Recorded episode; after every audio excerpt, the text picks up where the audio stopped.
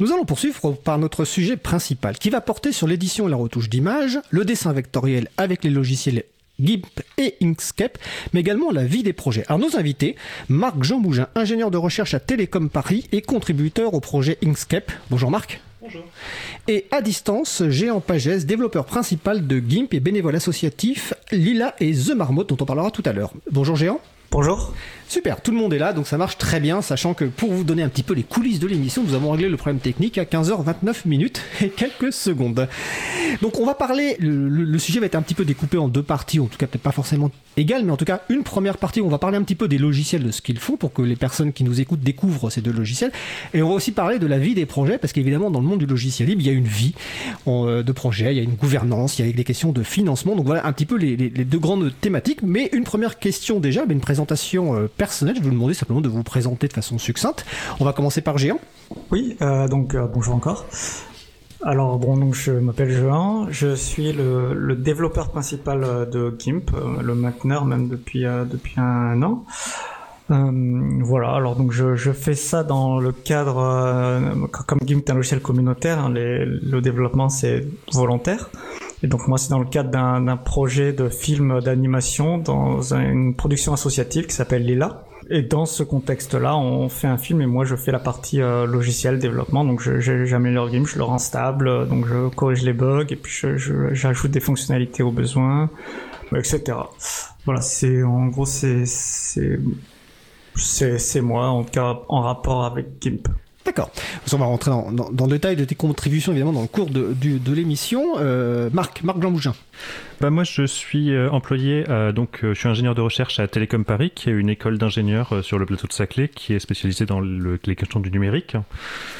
Et euh, en partie, enfin, euh, j'étais déjà engagé depuis assez longtemps dans le projet Inkscape, et euh, là, je suis engagé notamment parce que, enfin, parce que mon, mon, employeur me permet de passer une partie de mon temps sur le projet Inkscape, partie de mon temps de travail, ce qui est assez pratique. Et donc, dans le projet, un petit peu comme Géant, je m'occupe de pas mal de questions de code, de bugs, de review et d'animation de la communauté.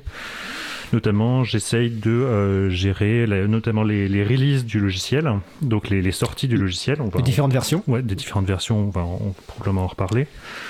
Et euh, notamment des, euh, plutôt spécialisé dans les questions autour du développement lui-même, des questions de code, parce qu'on a plusieurs équipes qui s'occupent de différentes choses, on y reviendra. D'accord. Ok, écoutez, merci tous les deux. Donc on va commencer déjà par une bah, on va parler un petit peu de, ce que font ces logiciels parce que euh, les personnes qui nous écoutent ne les connaissent pas forcément. Hein, donc, euh, deux logiciels qui ont des fonctionnalités euh, différentes. Alors, une première question générale, d'essayer de présenter dans les grandes lignes les principales fonctionnalités de ces deux logiciels. On va commencer par, GIMP avec Géant.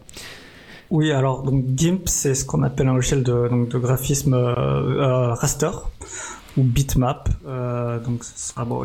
vous pourrez voir avec Inkscape, c'est différent. Inkscape, c'est vectoriel. Donc, BIM, c'est tout est euh, des matrices de pixels. Et donc, euh, c'est dans ce contexte de. Alors, en gros, c'est similaire à Photoshop. C'est pas un clone, hein, comme certains nous le disent. C'est pas le but, mais c'est dans la même catégorie. C'est donc on modifie. Alors, ce qui fait que c'est beaucoup utilisé par les photographes, par exemple, parce qu'en photographie, on bon, on travaille avec des pixels, on travaille avec euh, voilà. Euh, ensuite, dans l'illustration aussi, puisqu'on fait aussi de l'illustration raster.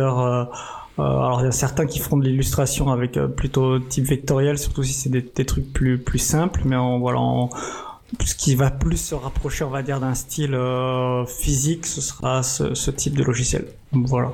D'accord.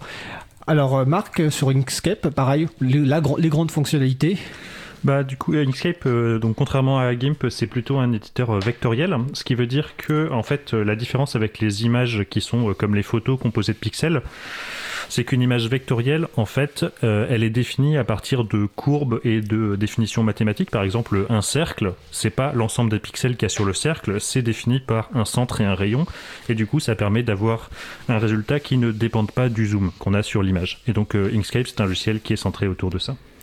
D'accord. Alors j'ai juste précisé parce que j'ai oublié que vous pouvez participer à cette conversation pour réagir et poser des questions sur le salon web de la radio. Vous allez euh, tout simplement sur causecommune.fm, bouton de chat euh, et salon libre à vous. Vous allez sur le site euh, libreavou.org. Je le précise parce qu'en fait Marc vient de me mettre un message sur un autre salon, donc je, surveille plusieurs salons à la fois. En tout cas, n'hésitez pas à participer. Alors avant de rentrer peut-être un peu plus en détail sur les usages, première question qui peut peut-être intéresser les, personnes est-ce que ces logiciels sont multiplateformes? C'est-à-dire est-ce, est-ce que ces logiciels sont disponibles sur à peu près toute plateforme, c'est-à-dire euh, système d'exploitation libre, euh, Microsoft Windows, macOS, euh, Marc pour Inkscape. oui, alors toutes les distributions Linux package Inkscape, pour autant que je sache, à part celle pour l'embarquer. on a aussi du coup des installateurs pour Windows. Et il y a aussi un, un volontaire en Allemagne qui nous prépare des installateurs pour macOS. D'accord. Donc ça tourne pas sur les tablettes euh, spécifiquement, mais euh, tout ce qui est ordinateur, ça fait tourner. D'accord. Et côté euh, GIMP géant?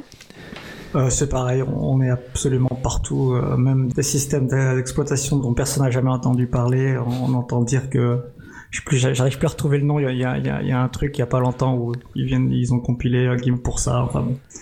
Donc c'est assez similaire à Inkscape. On est absolument partout, euh, quelle que soit la, la, plateforme ou l'architecture même. D'accord. Alors dans, dans, la suite de l'émission, on reviendra sur la partie logiciel libre. Hein. Pour l'instant, on va rester sur la partie euh, logiciel. Alors finalement, euh, pour Bon, les gens peut-être connaissent effectivement, au, moins deux noms ont déjà utilisé euh, Photoshop. En, dessin vectoriel, en logiciel privateur, qu'est-ce qui existe d'ailleurs, euh, Marc? C'est plutôt euh, une alternative à Adobe Illustrator ah, ou CorelDRAW. Oh, CorelDRAW, d'accord. Pour quel type d'usage, en fait Bon, intuitivement, j'aurais tendance à penser, ou en tout cas historiquement, peut-être que GIMP c'était de la retouche de, photos, etc. Quels sont les types d'usages les, plus répandus pour ces deux logiciels Peut-être commencer par GIMP avec Géant oui, alors pour GIMP, c'est euh, la photo, hein, ça c'est évident. Ensuite, en illustration, quand on veut, euh, alors en illustration, on, peut utiliser Inkscape selon ou GIMP. Euh, en fait, c'est quand on veut quelque chose, un dessin dessiné plus librement, on va dire. Inkscape, c'est comme c'est alors, je, je, c'est pas non plus mathématique, les gens n'ont pas besoin de faire des, des, des équations, hein, mais, mais c'est, tout, c'est des courbes, c'est, euh, des, des, courbes plus parfaites, etc. Et, bon, GIMP, c'est plus c'est vraiment un peu comme, comme quand on dessine en physiquement, donc c'est, ce genre d'illustration. Voilà, ensuite, même en designer, on va plutôt utiliser Inkscape, mais, euh, mais souvent quand, quand des fois on design des, des trucs, euh, des, des petits logos, je sais pas quoi, on va le faire d'abord sur GIMP pour que ce soit facile et après une fois que c'est qu'on a l'idée bien, on, va le redessiner sur Inkscape pour qu'il soit plus. Euh, donc en fait, ils sont très. D'ailleurs, nous on utilise beaucoup Inkscape. Hein. On développe GIMP, mais on utilise beaucoup Inkscape. Donc on, voilà. Donc GIMP, en tout cas, c'est plus la partie. Euh, c'est plus. Euh, on, se pose moins de questions sur sur les courbes et sur. D'accord. Donc c'est des logiciels complémentaires. Donc euh, côté Inkscape, Marc euh, du coup, nous, euh, alors Inkscape, c'est assez utilisé pour du coup des histoires de graphisme et en particulier pour ce qui est des affiches ou des choses qui ont besoin de pouvoir être scalées, enfin redimensionnées sur de grandes échelles. Et donc en particulier aussi pour les logos où c'est très important. Mais c'est aussi utilisé pour enfin quelques usages qui vont vers des imprimantes, par exemple les illustrations scientifiques c'est euh, souvent fait avec Inkscape. Et euh, il y a aussi euh, la communauté des Fab Labs qui utilisent beaucoup Inkscape pour diriger les machines à commande numérique comme ah, les découpeuses laser ou autres. Est-ce que tu peux juste rappeler ce que c'est qu'un Fab Lab en une phrase ou deux Un Fab Lab, c'est un endroit où vous pouvez utiliser des machines-outils dirigées par ordinateur globalement pour faire des objets que, vous, que vous voulez. Très très bien, d'accord. Donc finalement, euh, par rapport aux personnes qui connaissent, euh, qui connaîtraient en tout cas des, outils comme euh, Photoshop et Adobe, est-ce que finalement, en termes de d'usage, de, de, de palette d'outils et d'interface, est-ce qu'elles est qu'elles vont s'y retrouver ou est-ce qu'il va manquer des choses ou est-ce qu'il y a peut-être des choses en plus? Ouais, je, parle là vraiment en première approche, c'est-à-dire quelqu'un qui connaît euh, Microsoft, euh, pas Microsoft, euh, Photoshop et qui va utiliser GIMP, est-ce que bah, finalement on va s'y retrouver parce que c'est un, un, peu la même logique d'interfaçage, on retrouve un petit peu les mêmes palettes d'outils, sachant que je ne connais pas du tout, enfin j'ai déjà utilisé GIMP mais très succinctement, donc géant. oui et non. Alors c'est pas comme on pas Bon, parce que c'est des critiques qu'on a assez euh, souvent. Euh, on ne cherche pas du tout à cloner l'interface. Donc on n'aura pas forcément euh, les mêmes boutons au même endroit, les mêmes menus, il s'appellera pas forcément pareil. Mais de manière générale, les outils sont assez similaires. C'est juste que ce qui fait que si on cherche à savoir, si on connaît un outil et qu'on cherche à trouver l'équivalent sur GIMP, en général, on va le trouver. Voilà. Ensuite, il y a des choses qu'il y a sur Photoshop. Hein. De toute façon, c'est aussi une grosse un gros, euh, une grosse entreprise, ils ont beaucoup plus de sous. Il y a des choses qui sont, surtout tout ce qui est en intelligence artificielle et de ça, ils ont pas mal de fonctionnalités, je crois, là-dessus ces dernières années, ce que j'ai compris.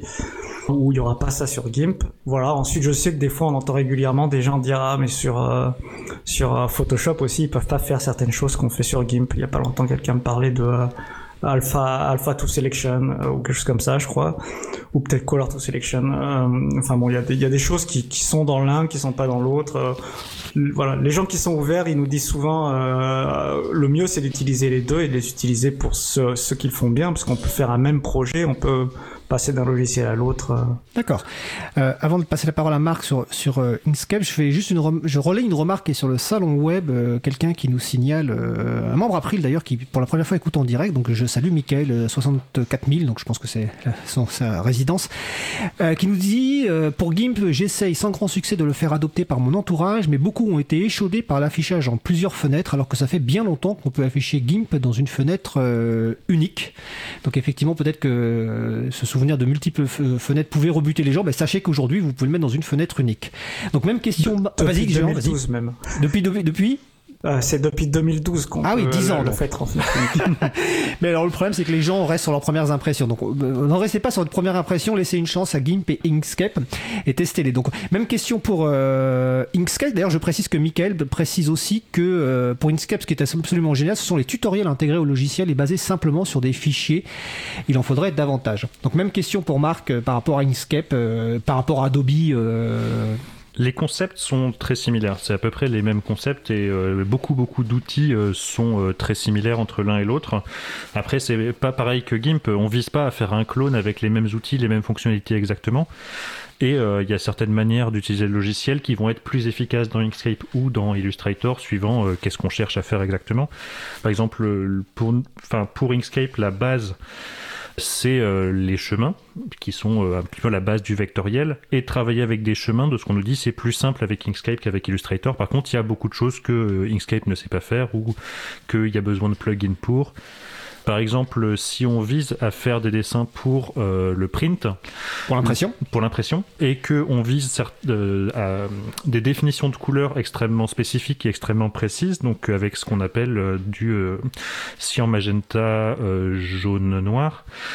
Euh, c'est quelque chose qui est assez difficile dans Inkscape, alors que dans Illustrator, c'est des choses qui sont intégrées parce que c'est euh, le logiciel de référence de l'industrie. Il y a donc des, des, petites choses comme ça qui sont euh, des différences. Sachant que Inkscape est plus basé historiquement sur les concepts de CorelDRAW que d'Illustrator, donc y a il y a des, des, passages qui sont plus simples que d'autres. Alors CorelDRAW, c'est aussi un autre logiciel privateur qui est assez ancien. Euh, ta remarque sur, le, sur l'impression me fait penser à une question. Quand on travaille avec ces logiciels, on peut travailler euh, juste pour soi et pour peut-être des fois des versions uniquement web, mais il peut arriver qu'on travaille avec des prestataires, et notamment bah, c'est des prestataires d'impression euh, pour des affiches ou autres. Et effectivement, il y a cette, un petit peu cette image en tout cas que quand on utilise GIMP ou Inkscape, on peut avoir des problèmes avec les prestataires, par exemple les prestataires d'impression. Est-ce que c'est toujours le cas? Toi, tu as commencé à y répondre, Marc qu'au niveau de GIMP, il y a, ce souci-là ou pas du tout? Géant. Euh, je, vais juste faire un petit commentaire par rapport à, ce qu'a dit Marc juste avant.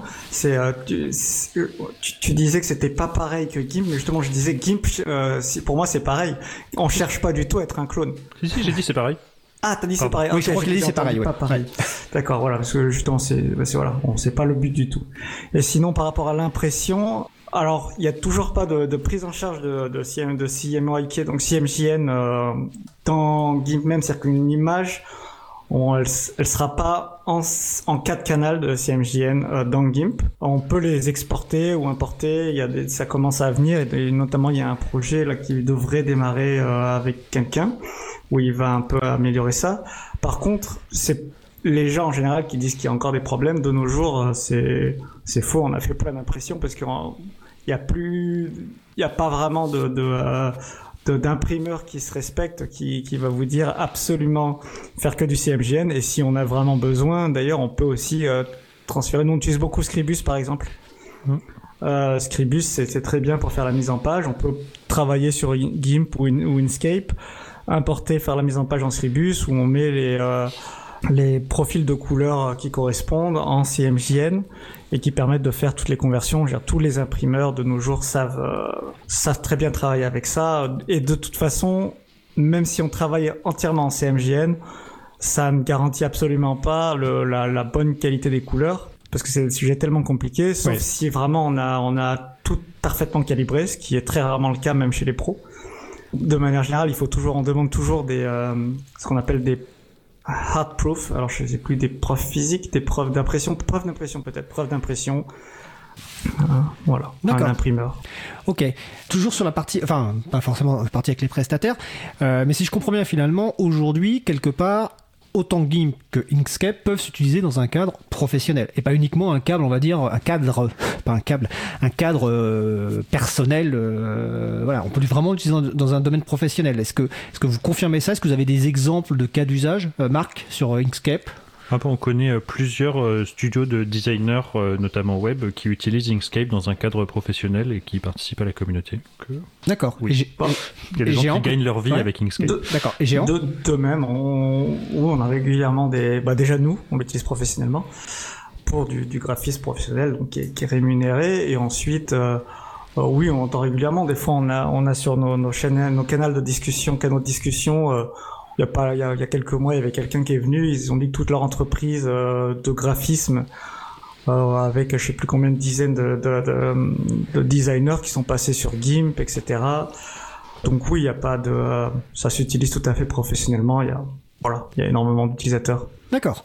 Euh, une question sur la formation. Une personne qui veut. Euh, est-ce alors, deux, une double question en fait. Est-ce qu'il y a des prérequis de connaissance de soit de dessin vectoriel ou de graphisme pour utiliser ces outils? Et en lien, est-ce qu'il y a des formations? Est-ce qu'il y a des formations professionnelles? Est-ce qu'il y a des universités qui forment à ces outils? Est-ce qu'il y a des associations? Comment, si quelqu'un veut se former, euh, comment, comment elle peut faire? Qui veut commencer? Géant parce que oh. Marc il tourne il loge la tête.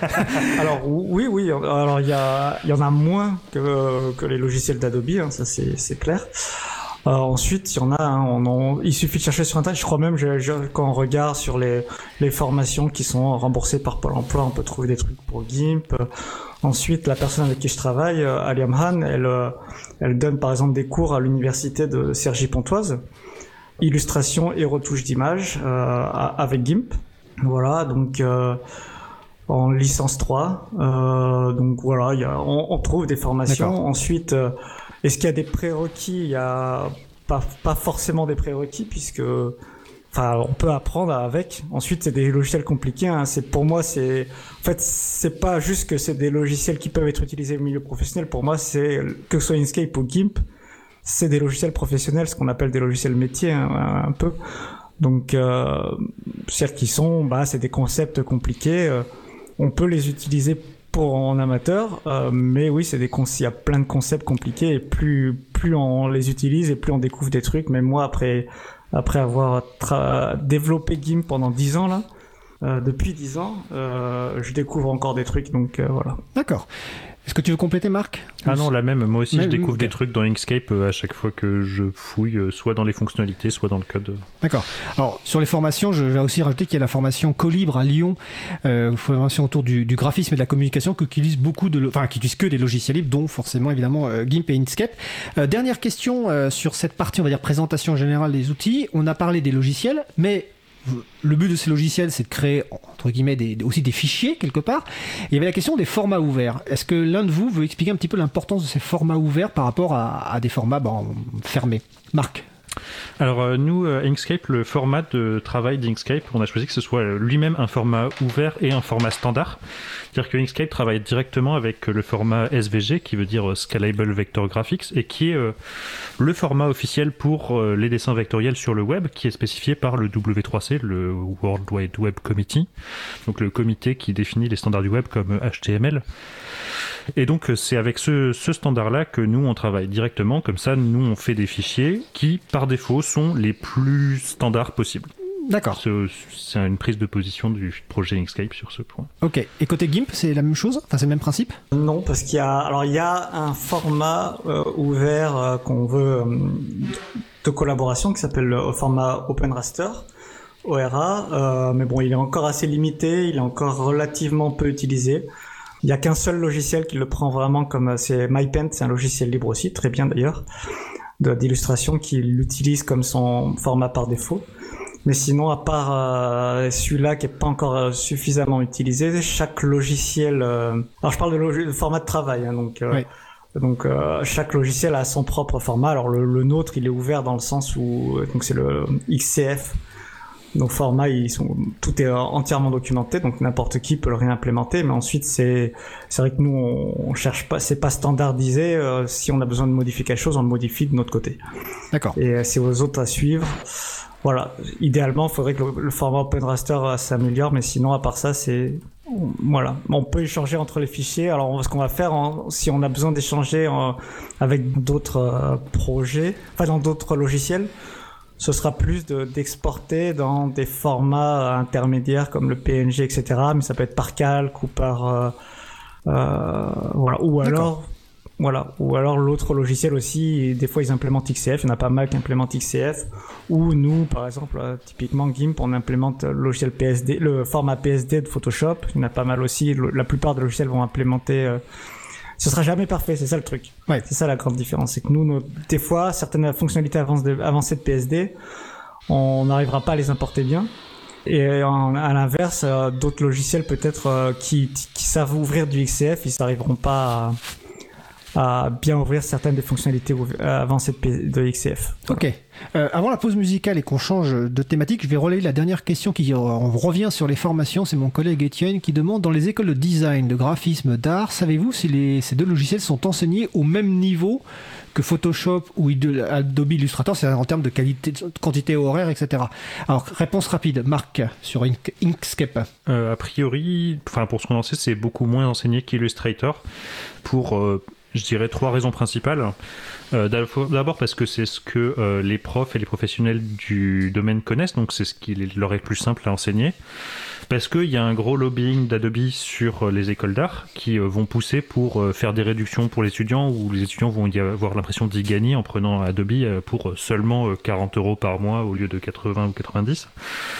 Et parce que quand les étudiants vont chercher des, du, travail après, bah, la plupart du temps, les, les demandes vont spécifier des compétences en Illustrator et pas autre chose. D'accord. Et côté GIMP, géant? Oui, c'est pareil. Ensuite, c'est les, logiciels d'Adobe euh, restent quand même le, les plus utilisés et, il y a un tel lobby. Et puis ils ont ils ont des souvent des licences gratuites, je pense, les étudiants. Donc euh, en plus, ils ont quand ils ont des licences gratuites, ils ont l'impression d'être plus professionnels parce qu'ils ont un logiciel cher.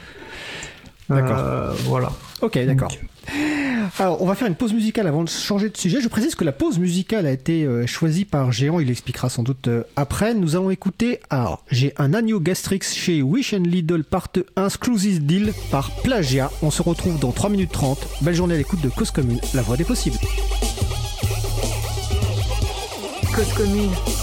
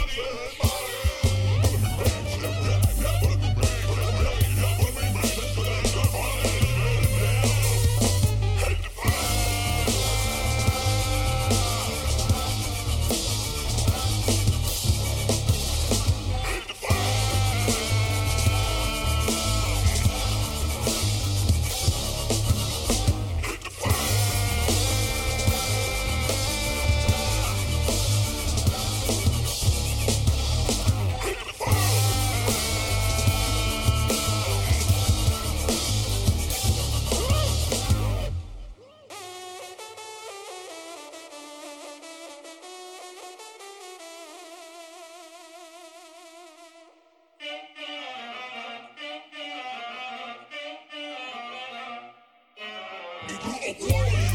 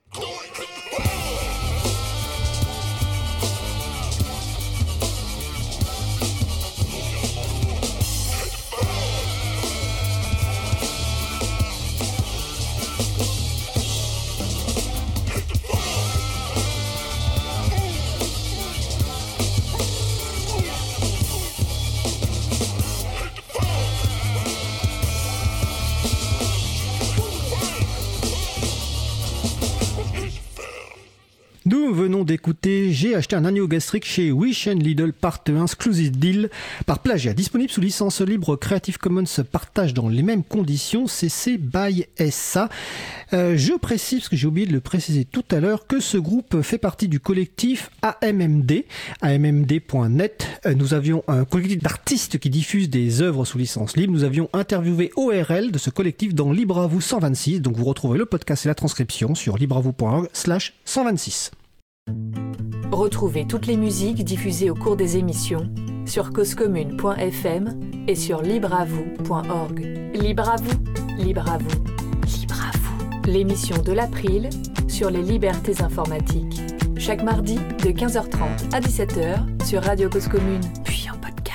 Nous allons poursuivre notre discussion sur euh, les logiciels libres GIMP euh, Inkscape avec Marc Jean Mougin et Géant Pageste. Juste avant la pause musicale, nous avons parlé un petit peu des fonctionnalités de ces deux logiciels qui sont des logiciels libres. Donc là, on va parler plutôt de la partie projet, fonctionnement interne, gouvernance pour un peu expliquer comment bah, ces, ces, projets sont développés, parce que c'est souvent une, question qui revient, hein, c'est un petit peu un, mystère souvent pour les personnes. Donc déjà, avant de rentrer un petit peu dans, les détails, quelle est la, je, je ne sais même pas s'il y a une structure de fonctionnement, quel, est le fonctionnement en gros du, projet? On va commencer par euh, Inkscape. Alors, quasiment toutes les personnes qui sont dans le projet. Inkscape euh, sont des bénévoles donc euh, qui travaillent sur Inkscape sur leur temps libre. Et après, au niveau de la structure, donc Inkscape, c'est un projet hébergé par la Software Freedom Conservancy, qui est euh, une entreprise, une une association américaine, pardon, une association américaine de droit américain, ouais, qui euh, qui est une non-profit, donc qui n'a pas le droit de faire de bénéfices. Non lucrative. Voilà, non, non lucratif, lucratif. Sach non lucratif, sachant que c'est quelque chose de beaucoup plus restreint aux États-Unis ouais. qu'en France euh, comme euh, comme statut. Euh, donc euh, c'est eux qui euh, vont gérer les finances de l'association qui on reçoit par des dons et euh, qui vont gérer, par exemple, si on veut embaucher. En ce moment, on est dans le process pour embaucher quelqu'un pour s'occuper de la gestion de projet au niveau au niveau du projet en général, pour essayer de voir qu'est-ce qui manque dans le projet ou est-ce qu'on est-ce qu'on pourrait faire un meilleur usage des ressources en personnes qu'on a. Mais sinon, euh, comment on s'organise entre nous Donc euh, entre bénévoles, ben, on s'organise plutôt par, euh, par équipe. Donc il y a l'équipe de développement qui va s'occuper de, des codes, des bugs, des nouvelles fonctionnalités et autres, et qui se rencontre tous les huit jours pour discuter, par exemple. Mais sachant qu'on a aussi des canaux de discussion. Quand tu dis qu'ils se rencontrent physiquement Non, non, non pas non? physiquement, pas ah, physiquement okay. en, en, ligne. En ligne, d'accord. Pour discuter. Il y a aussi du coup une équipe. Enfin, il y a une équipe de gens qui vont, par exemple, faire les traductions. Donc ils vont discuter entre eux de problématiques de traduction. Il y a une équipe de gens qui vont s'occuper du design euh, de l'expérience utilisateur de, de, Inkscape, donc qui vont un petit peu se coordonner avec les développeurs de temps en temps, mais qui vont surtout discuter des aspects de parcours utilisateur. Euh, etc., etc. Il y a une équipe de gens qu'on appelle les vectors, parce que ça fait un petit jeu de mots, qui vont s'occuper de la, du marketing, enfin du marketing, de la promotion d'Inkscape, c'est-à-dire faire des petits articles, voir euh, qu'est-ce, enfin, euh, de contacter euh, éventuellement euh, des, des journaux qui font, qui s'occupent du livre pour dire qu'est-ce qu'il y a comme nouvelle fonctionnalité, ou d'écrire des petits articles de blog, etc., etc. Donc on fonctionne vraiment par, par team et par équipe, d'accord. Ouais. On va après, après, rentrer un petit peu dans le détail. Là, c'est une présentation un petit peu générale. Donc, même question pour euh, le projet GIMP géant. Alors, nous aussi, c'est entièrement communautaire. Euh, alors, si on parle de tout ce qui est finance, hein, c'est pour nous, c'est la, la, fondation Gnome hein, qui, qui gère euh, nous finance et qui héberge nos, nos outils. ensuite, on est totalement indépendant. C'est pas un projet GNOME, un GIMP. D'ailleurs, ce serait plutôt l'inverse. Hein. Un GNOME est né de, de, de GTK qui lui-même est né de GIMP. Euh, GTK, c'est le, le cadre de développement que vous utilisez pour faire euh, GIMP, c'est ça? Voilà, c'est ça. C'est le, le euh, la, bibliothèque graphique pour les voilà pour l'interface. Donc voilà. Ensuite, on, alors c'est la plupart sont des bénévoles. Ensuite, on certains dont nous avec notre projet essaient de se financer indépendamment participativement. Donc nous avec notre projet The Marmotte. Il y a le, le, le, mainteneur de Gaggle qui est notre moteur graphique, alors dans le sens euh, pour la, le traitement des pixels par l'interface, euh, qui lui aussi essaie de se financer. Voilà, en fait, on se finance indépendamment et on, on a on a des, des idées de, de monter une euh, une entité peut-être à part, euh, probablement sous la forme d'une association et probablement en France parce que c'est c'est moi qui qui fais la plupart des choses dernièrement. Donc on verra, on verra si ça se fait, mais pour l'instant, tous les financements, on va dire individuels pour ceux qui veulent essayer de, de vivre de, de, de développement, c'est indépendant. Voilà, donc c'est un peu plus, c'est assez anarchique euh, comme euh, type d'organisation. Et, voilà. et, je pense qu'on est beaucoup, enfin, je, je sais pas trop, mais euh, comme j'entends Marc là, je, je, me dis qu'on est, on n'a pas d'équipe comme ça, on n'a pas 10 équipes pour tout. parce que moi, Là, depuis depuis deux, ans, c'est moi qui fais euh, la plupart des choses, par exemple, que ce soit en développement, que ce soit c'est moi qui écris les news sur le site, les, les, articles sur le site web, c'est moi qui qui fais beaucoup de choses. Heureusement, je suis quand même aidé, mais euh, J'aimerais bien qu'on ait plein d'équipes pour, pour plein de choses. Alors justement, je vais, je vais, te, je vais te laisser réagir, Marc. Je vais presser un peu la question. Est-ce que vous avez une idée euh, du nombre de personnes qui sont, alors c'est difficile de dire euh, activement impliqués parce que ça dépend beaucoup, mais est-ce que vous avez une idée un petit peu du nombre de personnes? C'est vrai que quand on écoute Marc, on a l'impression d'avoir euh, une grosse structure avec plein de personnes, mais est-ce que pour donner une idée, vous avez une idée du nombre de personnes? Marc. Ça dépend beaucoup de comment on compte les gens, parce que si les gens sont, ils vont, ils viennent. Mais euh, je voulais aussi dire que cette structure en équipe, c'est quelque chose de relativement récent. On s'en a aperçu que c'était plus simple pour les gens qui voulaient nous aider sans forcément coder d'avoir euh, cette sorte de structure et de pouvoir leur dire bah, si vous voulez nous aider sur tel euh, truc, voilà tel canot de discussion qui s'occupe de tel sujet. Et euh, c'était plus simple comme ça. Et du coup, je dis une équipe, mais en vrai, s'il y a, enfin, il y a des équipes où il y a plus de gens que d'autres. Il y a des, l'équipe qui s'occupe de la promotion, il y a peut-être 6-7 personnes qui sont là régulièrement. L'équipe UX, peut-être 2-3. UX, c'est la partie euh, interface, expérience, utilisation. C'est peut-être 2-3, donc je dis équipe, mais il faut pas s'imaginer qu'il y a 40 personnes par équipe. C'est, euh, on a quelques développeurs, quelques personnes qui nous aident sur la promotion, etc. C'est pas. Alors, je vais préciser ma question et je laisserai Géant y répondre aussi.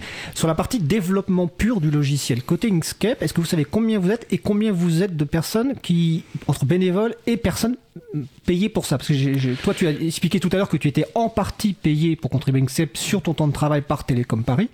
Donc, est-ce que vous avez une idée du nombre de personnes sur la partie vraiment purement développement euh, Marc, déjà? Euh, je dirais qu'il y a moins d'une dizaine de gens qui sont là de manière régulière. Quand je dis régulière, c'est qu'on les voit depuis, euh, depuis longtemps et mmh. qu'on sait qu'on pourrait les, les contacter. Et il y en a en termes de rémunérer vraiment très peu. Il y a, enfin, du coup, il y a moi sur une toute petite partie de mon temps. Il y a, euh, je sais qu'il y a Martin Owens qui est un développeur américain qui a un Patreon et qui essaie de se financer comme ça. Patreon, c'est du financement participatif. Donc il y en a quelques-uns qui ont un, une tentative de financement participatif comme ça et aucun qui est rémunéré par le projet. Ok. Et côté GIMP, même question? Alors côté GIMP, donc on, niveau développeur, hein, donc il y en a que deux, donc euh, moi-même, donc par The Marmotte et donc euh, Pipind, euh, alors son, son vrai nom c'est Oyvind euh, Kolas, je sais, mais je sais pas comment ça se prononce, j'ai sûrement mal prononcé, euh, qui lui aussi se finance par euh, financement participatif.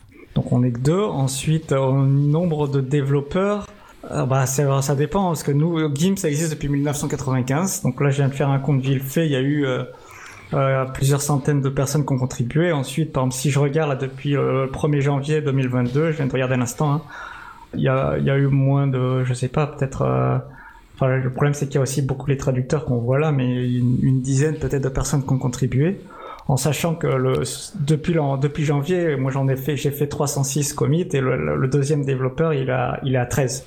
Donc, euh, D'accord. en gros, c'est, c'est, c'est, voilà. La, alors par contre, oui, sur sur le sur la partie GIMP, mais ensuite nous on compte aussi Gaggle et là il y a donc Pippin qui travaille lui aussi beaucoup et qui qui euh, qui a aussi un, un, flow. Alors si je j'ai pas regardé là son son dépôt, mais lui qui travaille aussi, euh, qui fait similairement à moi énormément de voilà, donc en gros, on est deux à faire vraiment, euh, vraiment le, gros du travail à l'heure actuelle. Et puis, et puis il y en a certains réguliers qui font, parce que 13 c'est déjà pas mal en quelques mois, qui font de, de, temps en temps des, des trucs. Et puis euh, voilà. Alors on était un peu plus il y a quelques années, mais là le, la, la, situation, en, bah il y avait, j'avais un co-mainteneur qui qui depuis deux ans là, il travaille, enfin il je sais plus, il fait, il, a un peu, euh, alors qu'il était là depuis une vingtaine d'années lui, hein. depuis plus longtemps que moi, et il a un peu, euh, voilà, apparemment ça c'est l'année, les deux années furent assez dures pour lui avec le Covid et tout ça. D'accord. Voilà. Ok. Donc euh, ça permet aussi de prendre conscience que ces logiciels libres qui sont quand même très largement utilisés reposent euh, au fond sur euh, très peu de personnes. Donc là on a parlé à la partie effectivement dev où on, se voit c'est pas c'est pas énormément de personnes. Marc a évoqué différentes équipes parce qu'une des forces du logiciel libre c'est qu'on est on peut contribuer, pas uniquement en, développement. Donc, quelqu'un qui voudrait là vraiment s'impliquer dans, l'un de ces projets ou dans, ces, deux projets, euh, quels sont les, besoins les plus euh, importants en termes de contribution hors développement? Marc, sur Inkscape.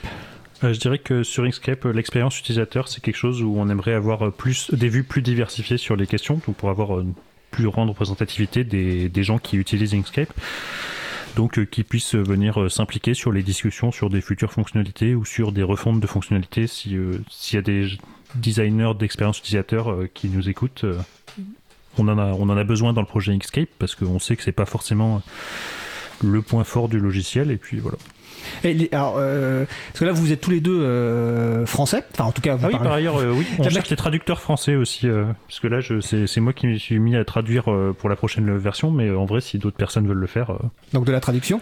Mais ma question était sur, plutôt sur la langue du, utilisée pour contribuer. Est-ce que quelqu'un qui, qui ne parle pas l'anglais peut facilement contribuer? Marc? Non. Non, c'est compliqué. En réponse courte, non. Enfin, c'est vraiment compliqué dans le sens où l'anglais c'est un peu la, langue des échanges internationaux sur les projets de logiciels libres et là euh, on fait pas exception. Ah, et côté GIMP, géant Par rapport à ça, il, il, faut parler anglais, mais on vous demande pas, on demande pas aux gens d'avoir un anglais parfait. Hein. Ah non non, on a des gens qui parlent très très très très mal anglais. Hein. Voilà, et euh, on s'en fiche en fait. Voilà, en fait, c'est personne euh, vous vous dira rien si vous faites des fautes tant qu'on vous comprend, tant que vous faites des efforts pour être compris. Donc en gros, et, en ce sens, c'est, je, dirais que faut, faut pas que ce soit ça qui arrête parce que c'est un peu, ce serait un peu idiot. Et puis c'est une bonne façon d'apprendre l'anglais, de contribuer à ces projets. Mais en tout cas, les gens doivent savoir qu'il y a un minimum effectivement pour être en tout cas euh, compréhensible. Est-ce qu'il y a aussi des, besoins euh, Parce que tout à l'heure, euh, Géant a expliqué quand même que c'était deux logiciels libres métiers. Donc quand on dit logiciel métier, bah, il, y a des, concepts, etc. à, comprendre, à, maîtriser, ou en tout cas qui sont pas forcément évidents à, appréhender. Est-ce que côté documentation, côté euh, tutoriel, tutoriel est-ce qu'il y a des besoins euh, tout à l'heure sur le salon web, quelqu'un parlait justement de qu'il y avait beaucoup de choses qui existaient déjà. Ce sont des besoins récurrents euh, pour euh, GIMP Inkscape géant. Ah oui, tout à fait. Bah nous, on a une assez grosse documentation assez complète. Enfin, pas, elle est pas complète. justement, elle est pas encore complète, mais il y a beaucoup de choses dedans. Voilà. Alors, elle a été un, plus ou moins un peu abandonnée pendant quelques années, mais là, il y en a un contributeur, Jacob, qui, qui l'a repris. D'ailleurs, je l'ai mis maintenant sur la documentation, ce qui fait beaucoup de choses. Donc quand tout à l'heure je disais d'ailleurs je donnais le nombre de commits, c'était sur le code de GIMP, mais lui en fait par exemple il fait beaucoup de choses maintenant sur la, la documentation. C'est pour ça qu'il a, il fait un peu moins sur le code, mais en même temps c'est, très utile. Donc oui, oui, tout à fait. Il y a, il y a, il y a besoin. Ensuite, il y a plein de gens qui vont euh, pas lire la documentation et dire euh, il y a, il y a pas, mais il y a, enfin, je comprends pas, mais on a une documentation qui explique pas mal de concepts. Euh, voilà. Et puis sinon, là, oui, la traduction en GIMP, par exemple, c'est traduit en plus de 80 langages. Hein. Euh, donc euh, on a, il y a plein de traducteurs. Euh, alors là, nous, on bénéficie de, des équipes de traduction de, la fondation Gnome, comme on est dans l'infrastructure. On est aussi connecté à ça et les traducteurs, ils traduisent aussi. Il y a il y a quand même pas mal d'activités hein, pour toutes les personnes qui veulent aider sans être développeurs. Voilà. Ensuite, le site web, là dernièrement, c'est moi qui écris beaucoup de choses. Mais ce qu'on aimerait bien, c'est par exemple qu'il y ait des gens qui proposent des tutoriels pour tous les niveaux. En fait, il y a pas à la limite, ça peut être des tutoriels débutants si on n'est soit même pas forcément très avancé, et ça nous permet aussi d'apprendre et d'avoir des tutoriels, et puis après plus tard d'avoir des tutoriels avancés. Voilà, il y a plein de ou le site web aussi l'améliorer en lui-même. Hein, S'il y a des gens qui sont plus des designers web ou des euh, ou des euh, ou des développeurs web qui veulent euh, l'améliorer, il y a, y, a, y a, pas mal de, de, de choses où on peut aider. D'accord. Côté Inkscape ah bah Pareil, on considère que les, les, tutoriels et la documentation, c'est une partie importante de ce qui permet aux gens de s'y repérer rapidement dans un logiciel. Que on a déjà quelques tutoriels intégrés, mais en vrai, si euh, Enfin, il y a plein de choses qui sont pas vraiment documentées ou pas bien expliquées dans le logiciel et que si des gens veulent nous aider à écrire des tutoriels euh, ou autres, euh, ils sont bienvenus évidemment. Alors, on, voit que ces deux logiciels, euh, en tout cas c'était évoqué en première partie, GIMP et Inkscape ont, des liens en commun et puis des et il y a d'autres logiciels libres de graphisme, etc. Est-ce qu'il y a des lieux d'échange entre les différents logiciels libres pour les évolutions ou autres? Est-ce qu'il y a des lieux physiques? Est-ce que vous rencontrez à, certains moments pour avancer sur des, sur des projets communs ou simplement pour échanger sur vos, euh, vos problématiques ou vos projets sur les versions à venir? Marc? Euh, avec le Covid, c'est un peu plus compliqué, mais ouais. en tout cas, jusqu'à jusqu'en 2020, il y avait euh, le Libre Graphics Meeting, qui était euh, un, une réunion annuelle des projets de logiciels libres liés au graphisme. Donc, euh, nous, on rencontrait des gens de GIMP, de Krita, d'Inkscape, de Blender et de plein d'autres logiciels euh, liés de près ou de loin au graphisme. C'était un événement physique C'était un événement physique annuel. D'accord. Voilà. Et euh, après, sinon, on essayait aussi de faire euh, un événement par an où on rencontre les autres développeurs d'Inkscape pour discuter du projet. D'accord. Et même chose côté GIMP, vous avez des, des, des rencontres dédiées GIMP ou vous participez à d'autres rencontres comme le Linux Graphic Meetings, Meeting? Ah, Tout à fait, bah, on, on allait au LibGraphics Meeting qui d'ailleurs est, est un peu une extension des... des alors c'était avant, avant que j'arrive, hein, ça, des, des conférences GIMP où les premiers développeurs ils se rencontraient. Et puis après il y a eu le LibGraphics Meeting qui je pense avec GIMP, Inkscape et les, les projets de l'époque on, on, se sont dit et si on se rencontrait entre nous? Donc ça on y allait tous les ans. Moi j'y suis allé là tous les ans depuis 2012 2000, 2013 voilà. D'ailleurs c'est le fait qu'on en est plus là depuis 2-3 euh, ans là que ce que je disais le, le, le mainteneur euh, qui, qui a l'autre mainteneur qui a plus ou moins disparu. Je sais qu'il me disait tout le temps que c'était ce qui lui manquait le plus. Parce que lui, justement, il cherche pas forcément à travailler, enfin, il travaille, il se finance pas du tout sur GIMP et tout ça. Hein. Lui, il est, libraire, il faisait ça entièrement sur son temps libre. Euh, comme il était son propre patron, je l'imagine, dans sa librairie, quand, quand il y avait personne, il, il était en train de coder. j'imagine que c'était ça. Voilà, et c'est, je sais que c'est un truc qui manque énormément de plus pouvoir se rencontrer, de plus voir et, euh, et ça, c'est un, voilà, donc c'est quelque chose de très important. Et puis on, de temps en temps, on avait fait aussi des, euh, ce qu'on appelait le Wilbur Week. Euh, le quoi? Wilbur, c'est notre mascotte. Ah oui, d'accord. Ça, c'est, c'est, oui, c'est la masse, c'est la, en fait, c'est le logo de GIMP. Oui. Le logo, il s'appelle Wilbur. D'accord. Donc voilà, donc le Wilbur Week, c'était quand on se rencontrait juste entre nous. On, des fois, on prenait un on louait petite, euh, un, lieu dans, au milieu de la campagne, euh, genre en Espagne, au milieu de la forêt, et puis on restait une semaine euh, à, à, à, coder entre geeks et à faire des projets, voilà, sur le futur de GIMP. D'accord. Bah, peut-être peut-être qu'avec euh, euh, la période qui bon qui est un peu plus euh, enfin on va dire que la pandémie a totalement disparu mais peut-être que le Linux Graphics Meeting va pouvoir revenir à un moment ou à l'autre et de mémoire c'est-à-dire c'était en France c'est libre graphics meeting. J'ai dit quoi? Linux. Oh mince. Pas grave. Libre graphics meeting et, euh, et c'était euh, si je me souviens bien c'était l'événement qui est souvent organisé en France sauf erreur Je pense a les premiers c'était en France effectivement et dernièrement c'était aussi en France le dernier qui était censé se produire.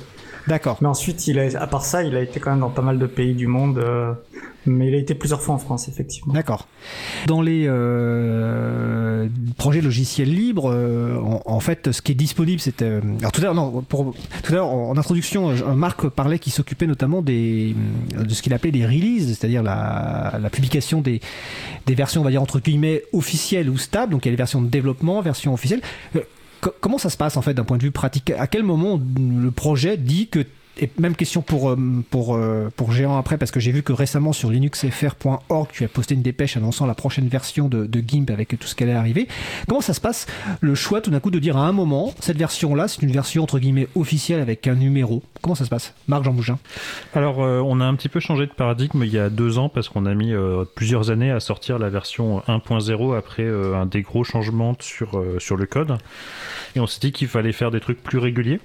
Et donc, euh, vraiment, euh, à ce moment-là, on a euh, décidé, on fait une, une, sortie majeure par an, à peu près en mai. Et on fait deux releases de correction de bugs, quatre mois après et huit mois après. Comme ça, ça fait tous les quatre mois, il y a une release et c'est comme ça. D'accord. Je précise que tu viens de proposer de poser le mot bug. La prochaine chronique, Vincent Calam qui s'est installé, nous parlera d'un bug qui peut envoyer en prison. Vous verrez la chronique, c'est un petit teasing. Donc, donc mais donc c'est bientôt la prochaine version euh, majeure, comme tu dis, puisque nous sommes en avril 2022. Je précise pour les mhm. personnes qui nous écouteraient dans le futur, euh, qui serait déjà la version 10 de, Inkscape. Euh, même, même question pour Gimp. Récemment sur linuxfr.org, qui est un site d'information autour du logiciel libre, tu as publié géant une longue dépêche. D'ailleurs, on te félicite sur le salon web détaillant les allait venir. Donc comment ça se passe pareil sur la décision de telle version et devient une version majeure? Alors nous c'est beaucoup plus bordélique parce que on n'a pas vraiment de calendrier. Je sais comme beaucoup de projets font. Ensuite c'est juste quand on se dit bah alors ah oui pour une version majeure c'est différent mais pour une version euh, alors ce qu'on appelle mineur ou micro on, se dit à un moment donné ah bon bah là il y a il y a des euh, on a des bonnes corrections des bonnes euh, choses et on la sort et on sort comme ça des, versions euh, tous les euh, trois mois je dirais à peu près. Voilà en général on se décide euh, dix jours avant et on, voire une semaine avant. Et en général on a par rapport à notre décision on a encore deux semaines de retard parce que voilà. Donc c'est en gros ça fait ça donc voilà. Ensuite, nous aussi, on a changé avec la 2.10. Euh, donc c'était en 2018 on a changé nos, notre logique où euh, jusqu'alors on faisait euh, alors les versions micro, c'est-à-dire qu'on a, on a des, chiffres sur des versions sur trois numéros. Genre on, est à la 2 10 30 par exemple. Les micro, c'est quand on change seulement le, troisième numéro. Euh, on disait que c'était que des corrections de bugs, sauf que maintenant on a décidé depuis, 2000, depuis le 2018 qu'on peut avoir des nouvelles fonctionnalités parce que justement on s'était rendu compte que beaucoup de gens en fait croyaient que GIMP était mort parce que entre les, les, les, sorties de version mineure, où on pouvait avoir des fonctionnalités, il pouvait se passer plusieurs années. Alors qu'on avait, tous les quelques mois, on a des sorties, mais les gens les voyaient pas, puisque c'était des sorties qui se corrigeaient que des, que des bugs. Voilà, donc en gros, quand, quand c'est des bugs, ils ont pas l'impression que c'est, développé, en fait. Quand c'est des corrections de bugs, je veux dire. D'accord. Voilà. Donc euh, voilà. Et ensuite la sortie majeure, là c'est plus compliqué parce qu'il faut euh, il y a pas mal de choses où, en fait, euh, notamment, on a une, interface de programmation pour les plugins, ce genre de choses, et il faut absolument que ça soit, soit stable, parce qu'ensuite, on sera bloqué avec ça pendant 10 euh, ans ou plus, quoi. Ok, d'accord. Avant, alors le temps passe vite, il nous reste très peu de temps, mais je vais d'abord relayer une question rapide pour euh, Marc qui est sur le salon web. La question c'est est-ce que euh, tu considères que LibreOffice Draw et Inkscape sont comparables Et la question est complétée par est-ce que les équipes ont des contacts? Donc Marc Jean Mougin. J'utilise pas assez LibreOffice Draw pour savoir si c'est vraiment comparable. D'accord. Je Enfin, je, je, enfin, je l'ai utilisé il y a très longtemps et pour moi, il y avait plus de fonctionnalités dans Inkscape, mais c'était un petit peu le même principe de base. Après, je sais pas trop ce qu'ils utilisent comme euh, format de fichier.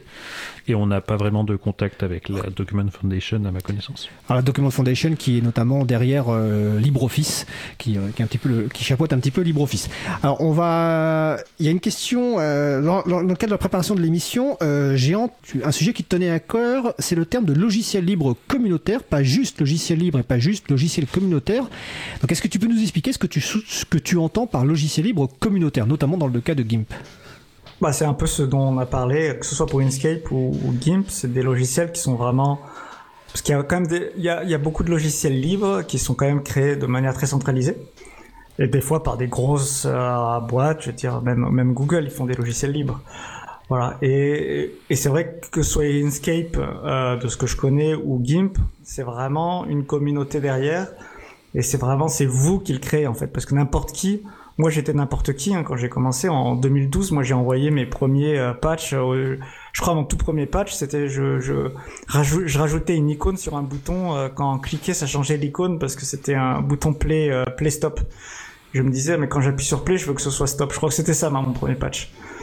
Donc c'était vraiment un truc de base. Et, euh, et en fait, très assez rapidement, j'ai fait quelques corrections comme ça et on m'a donné à un moment, on m'a dit maintenant, mais tu fais des, tu fais des bons patchs, euh, euh, vas-y, je te donne les, les droits d'accès.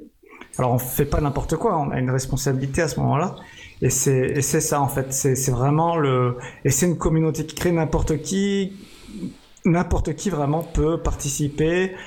Voilà, et en fait, c'est, c'est, c'est pour moi, c'est un, c'est un concept très important parce que je trouve que c'est, c'est ça qui fait la beauté de ce, de ces logiciels et c'est quelque chose qu'on ne veut pas perdre. D'ailleurs, je parlais tout à l'heure de, de possiblement faire une, euh, un organisme, une entité, et c'est quelque chose aussi qui, qui me, où je réfléchis beaucoup, c'est que je veux absolument pas perdre, je veux pas que ce soit une entité qui puisse, on va dire, prendre le contrôle de, du développement, par exemple.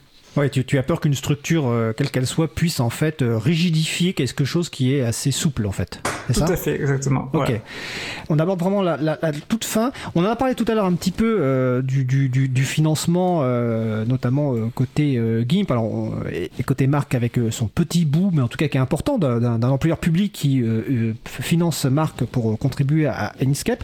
Euh, Géant côté GIMP, tout à l'heure tu parlais, et je crois que c'est Marc aussi qui a parlé de Patreon, donc c'est des financements participatifs. Comment ça fonctionne ce, genre de, financement, notamment dans le cadre de, ton activité à GIMP Alors, euh, donc, bah, en fait, le financement participatif, donc là, on, avait fait aussi à tout début un financement participatif sur des grosses plateformes comme euh, le genre de plateforme qu'on connaît, que c'est Kickstarter, Indiegogo, mais ça, ça c'est en une fois. Mais alors, les types Patreon ou Tipeee, on est sur Patreon, Tipeee ou Liberapay, que moi je conseille plutôt Liberapay parce que c'est aussi un, un- une association bah, française à but non lucratif euh, qui gère ça et qui, qui et la plateforme elle-même est en logiciel libre. Et euh, en fait, euh, là, c'est plus euh, où les gens se, se souscrivent en fait un peu et peuvent donner. euh, alors, pour Patreon et Tipeee, c'est par mois. Pour Liberapay, c'est par semaine. Et on peut dire, par exemple, quelqu'un se, se souscrit et donne euh, quelques euros par semaine ou quelques euros par mois.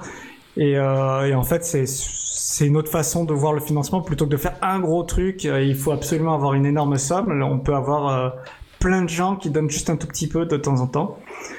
Plus souvent. Voilà. Et en fait donc euh, donc notre projet hein, The Marmotte vous pouvez d'ailleurs le trouver hein, sur sur les trois plateformes la Patreon Tipeee Liberapay voilà. Et il y en a d'autres hein, euh, Pipine PI de P IN aussi. Que vous pouvez trouver lui sur Patreon et donc lui aussi et Liberapay aussi voilà lui c'est pour le, le moteur graphique c'est aussi un très important lui D'accord. voilà. Et je sais que sous Inkscape, ils ont aussi, euh, comme comme tout à l'heure disait Marc, il y a, il y a- on sait qu'il y a un développeur qui fait pas mal de choses dernièrement et qui euh, qui est aussi sur Patreon. Tu veux compléter là-dessus d'ailleurs, Marc? Avant de passer à la dernière question Enfin, pour moi, c'est un peu complémentaire au fait. Enfin, Inkscape, on reçoit donc des dons qui passent par la Software Freedom Conservancy et qui financent le projet en général, c'est-à-dire les dépenses qu'on a au niveau du projet, mais qui n'emploient pas de développeurs. Donc, euh, c'est un petit peu complémentaire pour permettre euh, aux développeurs d'avoir euh, un revenu régulier. Donc, on a Martin Owens qui a, qui a ça Ouais. notamment. Et, et ce, que permet ces plate- ce que permettent ces plateformes, comme dit Géant, c'est cette récurrence aussi qui, garantit une sorte entre guillemets de, de pérennité, de visibilité euh, sur le long terme. Euh, avant la dernière question finale de, de, de résumé, euh, de synthèse, est-ce que vous avez des annonces ou des, ou même si des, ou des besoins euh, donc vous n'auriez pas évoqué pour le moment très rapidement? Marc, Ah bah, on annonce rapide, dans à peu près un mois, on a Inkscape 1.2 qui sort, et ce sera cool. parce que nous sommes en mai, dans, dans Voilà. très bientôt, d'accord? Et côté GIMP, Alors, je peux pas vous annoncer quand GIMP 3 sort. Oh non. quand il sera prêt, voilà, quand ce sera prêt. On est, j'essaie de pousser. Hein, et si ça peut être cette année, je, je le- mais euh, il y, a, il y a des choses à être sûr. euh, donc je peux pas vous dire que ce sera cette année. euh, on essaie, de- on travaille beaucoup dessus. Voilà. D'accord. Sinon, hmm. Ok. Alors, question finale rituelle de l'émission. En conclusion, quels sont les éléments clés à retenir de, bah, de, de- de l'émission? En moins de deux minutes chacun On va commencer par euh, Géant Pagès pour GIMP. Pour moi, les éléments clés, c'est un peu, voilà, un peu, un peu tout ce qu'on a dit. C'est-à-dire que tout, pour moi, c'est assez important de comprendre comment GIMP fonctionne, comment Inkscape fonctionne aussi. Je trouve c'est très important parce qu'il y a des gens qui nous parlent encore comme si on était un, du support technique, euh, qui vont nous insulter ou quoi. C'est alors qu'ils comprennent pas que la communauté, c'est eux aussi. Voilà. Ensuite. euh, Ensuite, ben, je reviens sur le financement. Hein, euh, Cherchez-nous sur Patreon, Tipeee, Liberapay, hein, The Marmot Z2, MAR, MOT et Pipin, PI de PIN parce que je pense que c'est très important. Voilà, et puis n'hésitez pas à contribuer. Euh, le- la contribution, euh, franchement, tout le monde peut la faire, même si vous n'êtes pas développeur. Comme je disais, il y a plein de choses euh, que je fais et que j'aimerais ne pas avoir à faire. parce que je, je préférerais me concentrer sur le code et s'il y avait des gens qui veulent l'aider, il y, y, a, y a des choses pour tout le monde. Et pour le développeur aussi, évidemment, si le développeur. Ok, bah merci Géant. Et donc, Marc Jean Mougin, même question. Ok, donc euh, je vais un petit peu euh, faire une réponse qui est un petit peu similaire. Hein. donc à retenir donc le fait que Inkscape, en fait, c'est ce que nous en faisons, donc collectivement. Donc, enfin, d'une part, n'hésitez pas à contribuer si vous voulez influencer sur la direction future du projet Inkscape, parce qu'on est assez accueillant, donc n'importe qui peut venir et essayer d'aider le projet, sachant que c'est vraiment un investissement en temps. Et Inkscape en soi, c'est plus un collectif anarchiste au sens auto-organisé. Et euh, donc on, décide nous-mêmes de euh, dans quel sens on va, on, avance. Et euh, c'est un peu ça que ça, veut dire. Et enfin, en, petit complément sur les financements de projets, moi ce que je voudrais, c'est un petit peu un appel aux entreprises ou aux collectivités publiques ou autres de dire, bah, si vous si vous utilisez Inkscape ou autre, la manière la plus simple et la plus pérenne de faire prospérer ces projets, c'est d'employer un contributeur sur des postes long terme, y compris à temps partiel, pour permettre aux gens de, de, débloquer du temps pour participer à ces projets. Et je pense que c'est un modèle qui a de l'avenir sur euh, comment aider les projets de logiciels libres en ayant des employeurs pour leurs contributeurs. Si je peux parler, c'est un très bon point. J'ai pas pensé, mais ce que, ce que Marc vient de dire, c'est vrai parce qu'on a on parlait des, des utilisateurs euh, professionnels et de ça, mais on sait que dans les collectivités, il y en a énormément qui utilisent GIMP et Inkscape. Et donc, en fait, euh, bah, on sait que les gouvernements, ils aiment bien dire le logiciel libre, c'est bien, etc. Et à côté, ils font des contrats euh, pour les logiciels propriétaires. Bah, c'est vrai que s'il y a des collectivités qui, écoutent, ils peuvent mettre cet argent plutôt euh, dans les logiciels libres qu'ils utilisent. Eh ben écoute, Écoutez, plutôt appel lancé. En tout cas, je vous remercie. Donc, euh, nos invités, euh, Marc Jean Mougin et Géant Pagès, donc pour Inkscape Game. Toutes les références citées sont sur le site de l'émission libreavou.org. Donc, vous pouvez les retrouver et notamment les liens de financement participatif. Bah, écoutez, euh, merci à vous deux et belle fin de journée. Merci. Merci beaucoup. Bonne journée.